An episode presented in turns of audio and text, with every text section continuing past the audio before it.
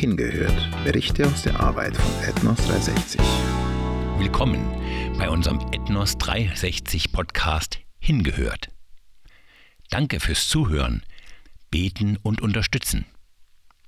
Unser Anliegen ist es, unerreichte Volksgruppen mit der guten Botschaft zu erreichen und reifende Gemeinden zu gründen.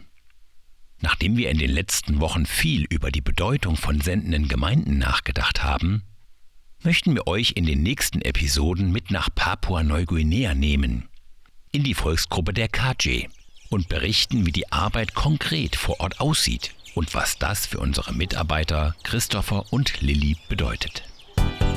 Christopher und Lilly haben zunächst unsere Missions- und Bibelschule in Northcotes in England besucht.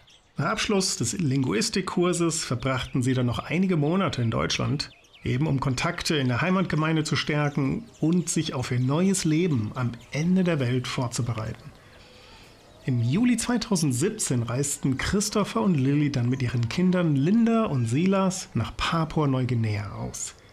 Ihr Ziel, in einer vom Evangelium unerreichten Volksgruppe eine Gemeinde zu gründen, damit Gott eines Tages von allen Völkern angebetet wird.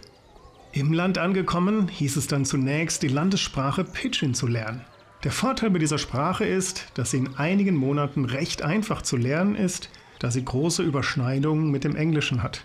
Und trotzdem ist es wichtig, auch die Landessprache fließend zu sprechen, um sich im Alltag außerhalb der Volksgruppen auch verständigen zu können und sich zurechtzufinden.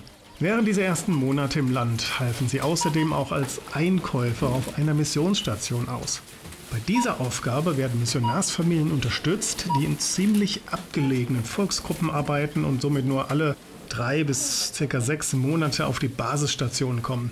Da ist es für sie eine enorme Hilfe, wenn alle Vorratseinkäufe in der Stadt bereits getan sind und sie die Dinge nur noch mit in ihre Dörfer nehmen müssen. Das spart immens viel Zeit, Kraft und Energie. Aber gleichzeitig standen Christopher und Lilly aber auch in dem Prozess, ein Team mit anderen Missionaren zu bilden, um gemeinsam eine Volksgruppe mit dem Evangelium zu erreichen. Im Jahr 2018 fiel ihre Entscheidung, mit den beiden amerikanischen Familien Myers und Goheen zusammenzuarbeiten und zu ihnen in die Volksgruppe der KJ zu ziehen.